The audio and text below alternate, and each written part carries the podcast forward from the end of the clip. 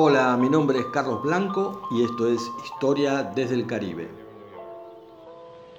Historia desde el Caribe. Historia desde el Caribe.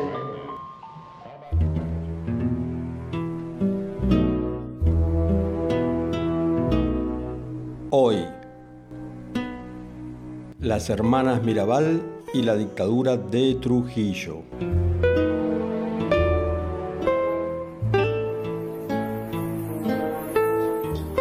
El 17 de diciembre de 1999, en su 83 sesión plenaria y mediante la resolución 54-134, la ONU decidió declarar el 25 de noviembre como el Día Internacional de la Eliminación de la Violencia contra la Mujer.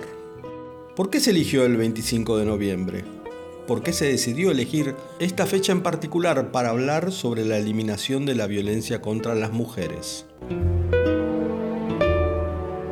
El 25 de noviembre de 1960, tres de las hermanas Mirabal, eran cuatro, habían salido de visitar a sus maridos, presos en la cárcel de Puerto Plata, una ciudad al norte de República Dominicana.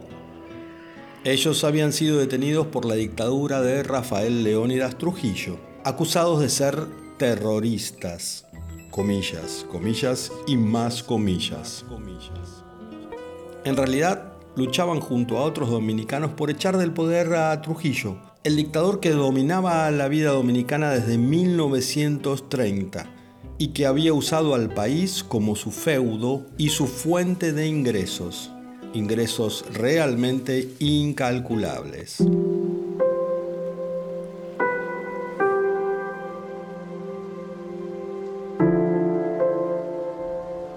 Para tener una idea aproximada de cuánto dinero tenía Trujillo, se estima que solo uno de sus hijos, al fallecer en 1969, dejó cerca de 500 millones de dólares en bancos europeos una cifra que hoy equivaldría a unos 4 mil millones de dólares.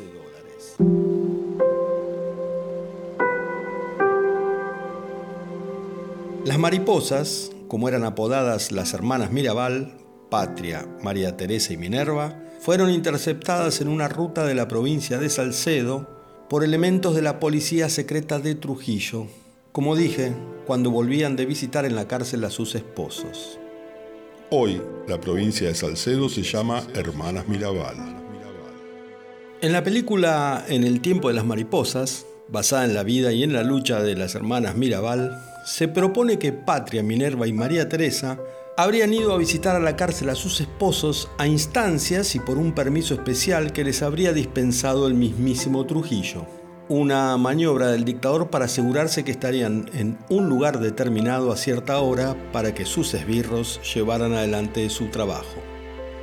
Esta película fue producida y protagonizada por la actriz mexicana Salma Hayek, el cantante Marc Anthony, Edward James Olmos y la actriz de origen argentino Mia Maestro. Se trata de un telefilm que fue estrenado en 2001. Está basada en un libro de 1997 de la novelista y ensayista dominico-estadounidense Julia Álvarez.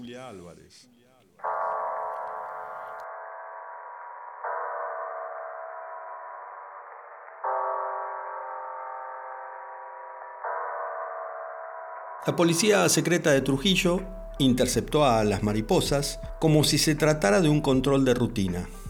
Las bajaron de su transporte a punta de pistola junto a su chofer, Rufino de la Cruz. Luego las ahorcaron y las apalearon. Volvieron a ponerlas en su automóvil y lo arrojaron a un barranco para intentar simular un accidente. Las hermanas tenían 36, 34 y 25 años. Las sobreviviría su hermana Bélgica, apodada Dede quien no estaba involucrada en las actividades políticas de sus hermanas. Si me matan, sacaré los brazos de la tumba y seré más fuerte. Palabras que Minerva repetía a quienes le aconsejaban que se retirara de la lucha contra la dictadura de Trujillo, porque si no el dictador la mandaría a asesinar.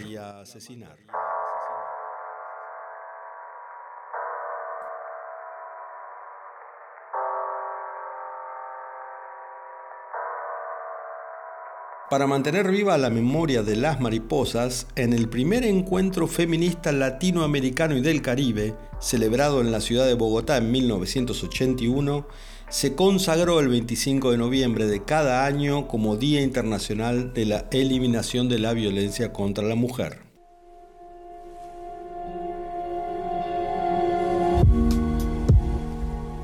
No se puede contar la historia de las hermanas Mirabal sin contar la historia del dictador dominicano Rafael Leónidas Trujillo, quien fuera el dueño de las vidas dominicanas entre 1930 y 1961, año en el que fue asesinado por opositores a su régimen de sangre, del que no hay números definitivos, pero que habría dejado entre 50.000 y 60.000 asesinados y desaparecidos, incluyendo el asesinato en masa de cerca de 20.000 haitianos en la llamada La Masacre del Perejil en 1937. Se conoce como la masacre del Perejil a una masacre ordenada por el dictador dominicano Rafael Leonidas Trujillo en octubre de 1937. Trujillo ordenó a sus tropas la erradicación masiva de la población de origen haitiano que residía en territorio dominicano. Los ataques de soldados y policías dominicanos contra los civiles de origen haitiano, mayormente peones agrícolas, causaron entre 20.000 y 35.000 muertes que incluyeron a personas de nacionalidad dominicana, pero de padres haitianos. El nombre se atribuye a que para identificar a los civiles haitianos entre la población dominicana, negra y mulata de la zona, la policía de Trujillo exigía a sus potenciales víctimas pronunciar en español el nombre de la planta del perejil. En tanto la lengua creole, hablada por los haitianos, no consideraba la pronunciación suave de la letra R. Historia desde el Caribe.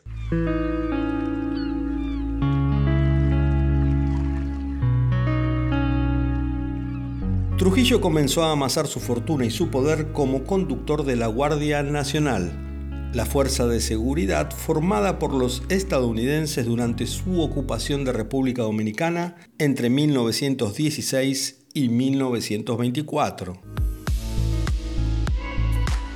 Desde la Guardia Nacional, Trujillo prestó grandes servicios a los invasores estadounidenses, quienes aceleraron la subida de Rafael en el escalafón de esta fuerza que luego se convertiría en la Policía Nacional Dominicana. Cuando los ocupantes se retiraron en 1924, Trujillo fue nombrado jefe de esta policía. Durante el gobierno del presidente Vázquez, quien gobernó desde 1924 hasta 1930, Trujillo fue nombrado jefe de Estado Mayor. En 1930 sería el ideólogo de una rebelión que pondría fin al gobierno de Vázquez. Se organizaron unas elecciones presidenciales en las que la única fórmula que se presentaría sería la de Trujillo Urenia. La fórmula opositora conformada por Federico Hernández y Ángel Morales se bajaría como consecuencia de la campaña de terror llevada adelante contra los opositores por la llamada La 42 una banda paramilitar organizada por colaboradores de Trujillo que hasta obligaron a renunciar a los miembros de la Junta Central Electoral, quienes serían reemplazados por adictos al futuro dictador. Desde su lugar como jefe de la Policía Nacional, Trujillo comenzó a amasar una fortuna que nunca pudo llegar a calcularse del todo. Ya durante los años del gobierno de Vázquez, utilizaba la infraestructura y los medios de transporte de la policía para hacer sus propios negocios. Era el principal proveedor de esta fuerza, a la que le cobraba precios exorbitantes y a su vez no permitía que nadie más le vendiera. Este sería su modus operandi una vez en el gobierno.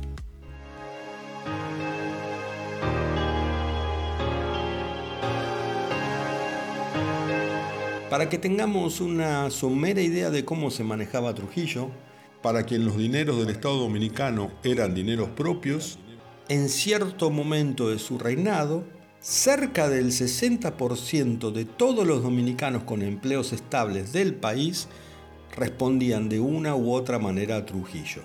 todos los empleados públicos debían entregar el 10% de su sueldo al Partido Dominicano si querían cobrar su sueldo. Por otro lado, el Partido Dominicano era el único partido político permitido, que estaba encabezado por, obviamente, Trujillo. Su esposa era quien manejaba los dineros de este partido.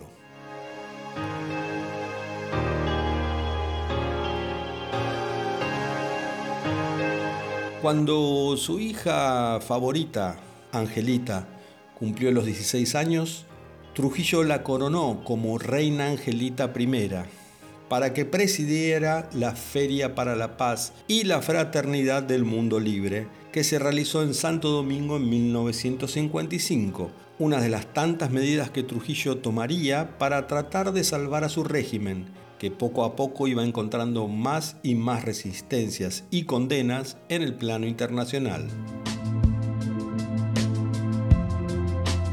Volviendo a las hermanas Mirabal, Patria, Minerva y María Teresa, su asesinato fue el que colmó el vaso del horror en el que la República Dominicana se había visto sumido desde que Trujillo llegara al poder en 1930 con su rastro de sangre, asesinatos, masacres, persecución, exilio forzado y control de todo lo que sucedía con y en la vida de los dominicanos.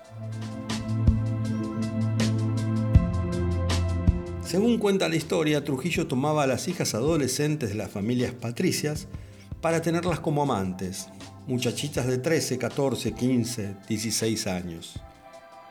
Atraído por Minerva Mirabal, también intentó lo mismo en al menos tres oportunidades distintas con ella, y en todas fue rechazado.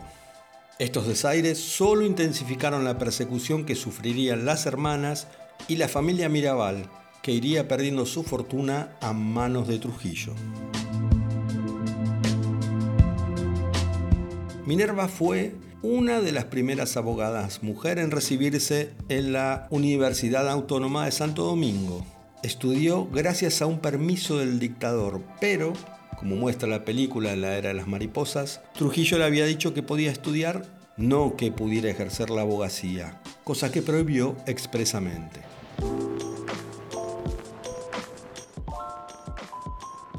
Hablando de fortunas, a partir de su llegada al poder, Trujillo se dedicó desde el gobierno a construir monopolios que controlaba totalmente.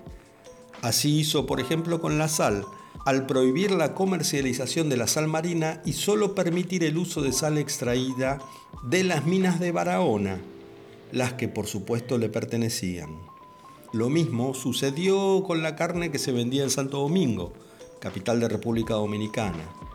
El arroz, un insumo fundamental en la alimentación de los dominicanos, pasó a ser manejado de manera monopólica por Trujillo, quien prohibió la importación y subió los precios del arroz criollo.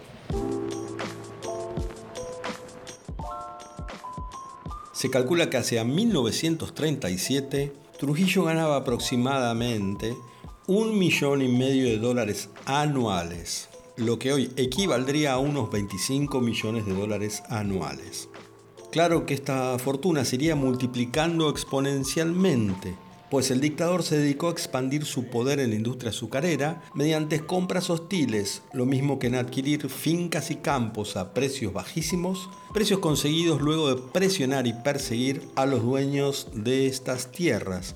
También durante estos años se quedó con la aseguradora más grande del país, a la que le cambió el nombre y la bautizó como San Rafael.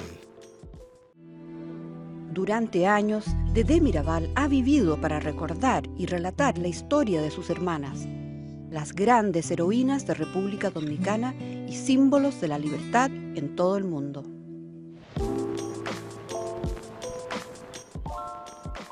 La persecución hacia las hermanas Mirabal y sus amigos y conocidos, en general miembros de las clases altas e intelectuales de Dominicana, fue constante. Tanto Minerva como María Teresa fueron encarceladas, torturadas y violadas en cautiverio. Condenadas a 18 años de cárcel en 1959, fueron liberadas a los pocos meses, en mayo de 1960, debido a la presión internacional, incluyendo la presión de la OEA. Trujillo decidió perdonarlas, en parte para lavar su imagen, pero también para poder seguir persiguiéndolas y hostigándolas cuando estuvieran en libertad.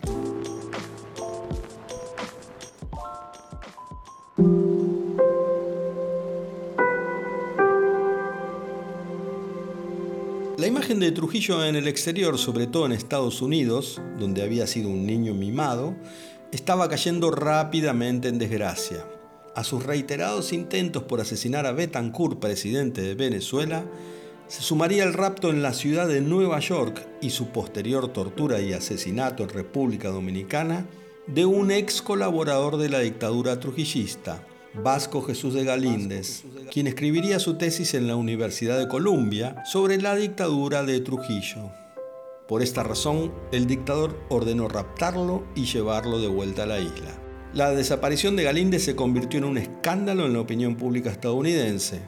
La cadena de asesinatos continuó con la muerte del piloto que había transportado a Galíndez hasta Dominicana, Gerald Murphy.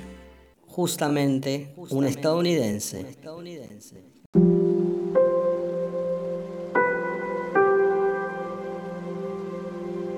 Diarios de la talla del Washington Post comenzaron a dar a conocer la situación que República Dominicana vivía bajo el gobierno del dictador Trujillo.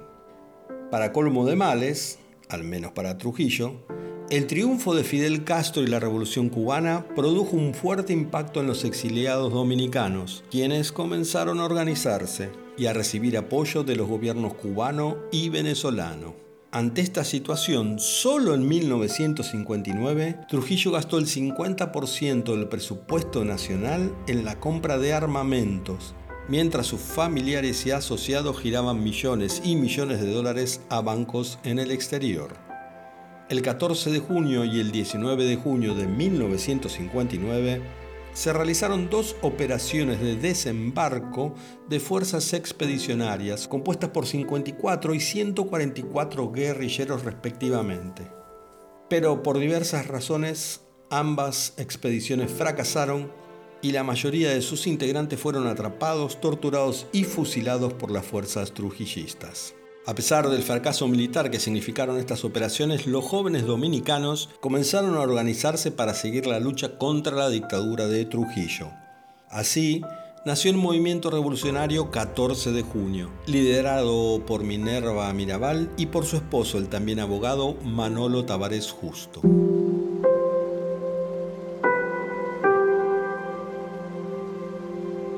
Perseguidos por la SIM, el servicio de inteligencia militar creado por Trujillo, los principales referentes del movimiento fueron encarcelados y torturados brutalmente. Tal fue así que hasta la mismísima Iglesia Católica, aliada del régimen trujillista, dijo basta.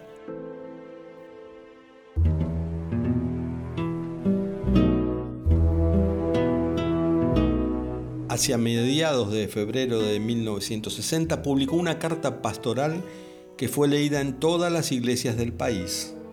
Trujillo perdió así el apoyo de un importantísimo aliado interno, que en aquella carta deseaba que ninguno de los familiares de las autoridades trujillistas experimente jamás en su existencia los sufrimientos que afligen a los corazones de tantos padres de familia, de tantos hijos, de tantas madres y de tantas esposas dominicanas.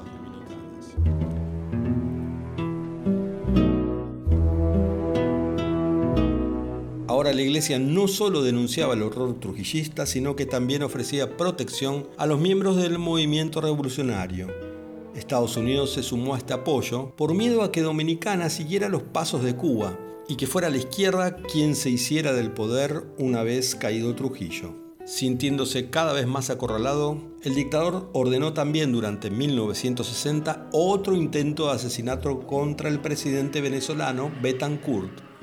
El intento fue fallido y la condena internacional no se hizo esperar. Finalmente llegaría el asesinato de las mariposas. En la ruta de vuelta a Salcedo, el 25 de noviembre de 1960. Historia desde el Caribe.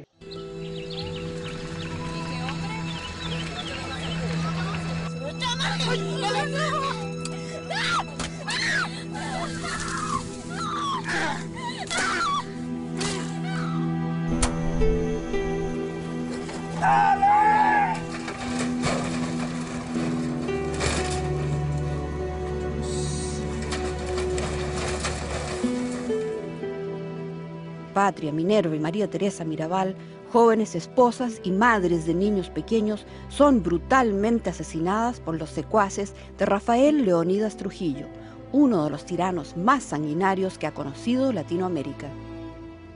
En dos oportunidades anteriores, el 18 y el 22 de noviembre, los futuros asesinos no pudieron llevar adelante su plan, pues las hermanas viajaron con sus hijos.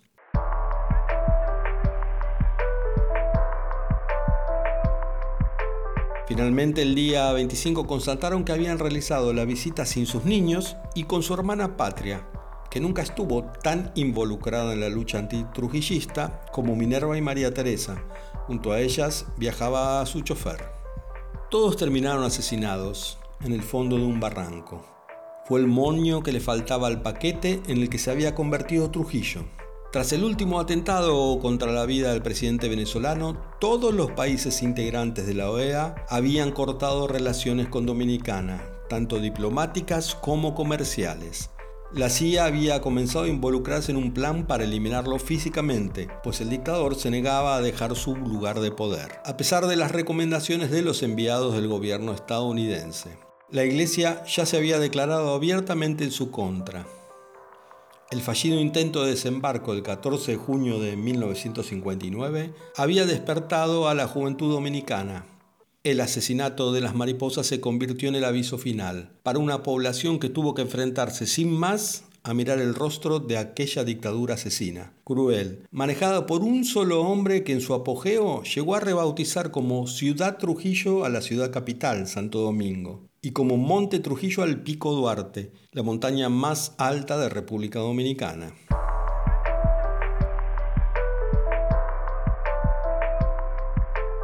La situación económica empeoró debido a las sanciones comerciales. Kennedy continuó intentando que el hombre fuerte de Dominicana cediera su lugar, pero no hubo caso.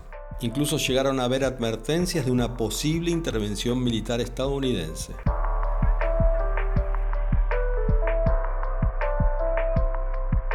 Finalmente, Rafael Leónidas Trujillo cayó asesinado en la noche del 30 de mayo de 1961 fue interceptado por dos grupos que llevaban varios meses planeando aquel asalto. Trujillo viajaba solamente acompañado por su chofer, un capitán del ejército. El dictador sería ultimado en la ruta en su camino a San Cristóbal.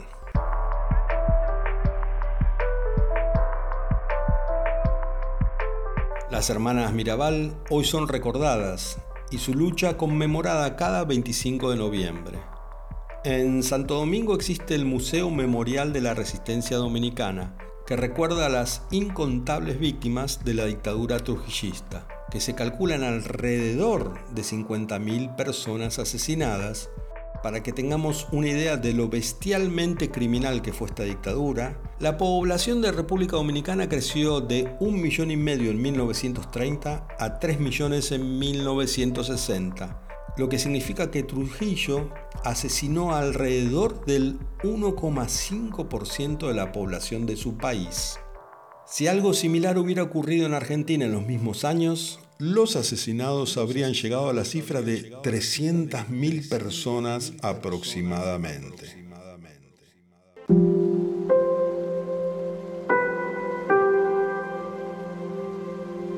Contra esa dictadura lucharon las hermanas Mirabal, a sus manos murieron y se convirtieron en un símbolo de República Dominicana para el mundo. Hoy su apellido es recordado con respeto y admiración por su valentía, mientras que el dictador solo es recordado por el horror con el que azotó al pueblo dominicano.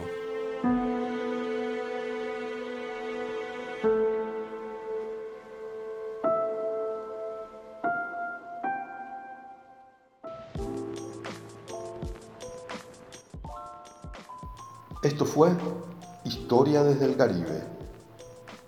Idea y producción general, Carlos Blanco. Colaboran en voces Geli Guerrero, Ani Santana, Fito Barrio, Elizabeth Lebone, Martín Petronacci y Selene Rodríguez. Para el cierre, escucharemos la canción Canción a las Hermanas Mirabal por Sonia Silvestre.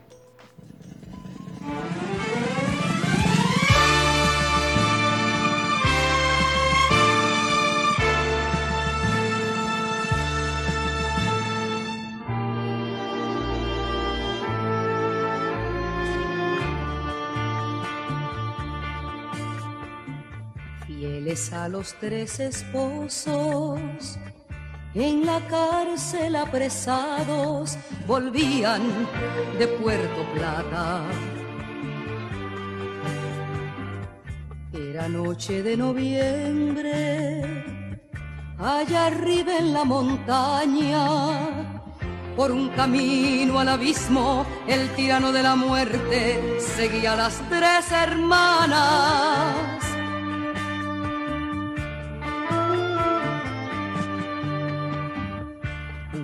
Dulce claro arroyo, con olor a junco y musgo, sombras, fantasmas, desvelos sin luz en aquel silencio, fueron inmoladas ellas. Sin socorro, sin defensa, cayeron las tres hermanas para levantarse luego en un caballo de hierro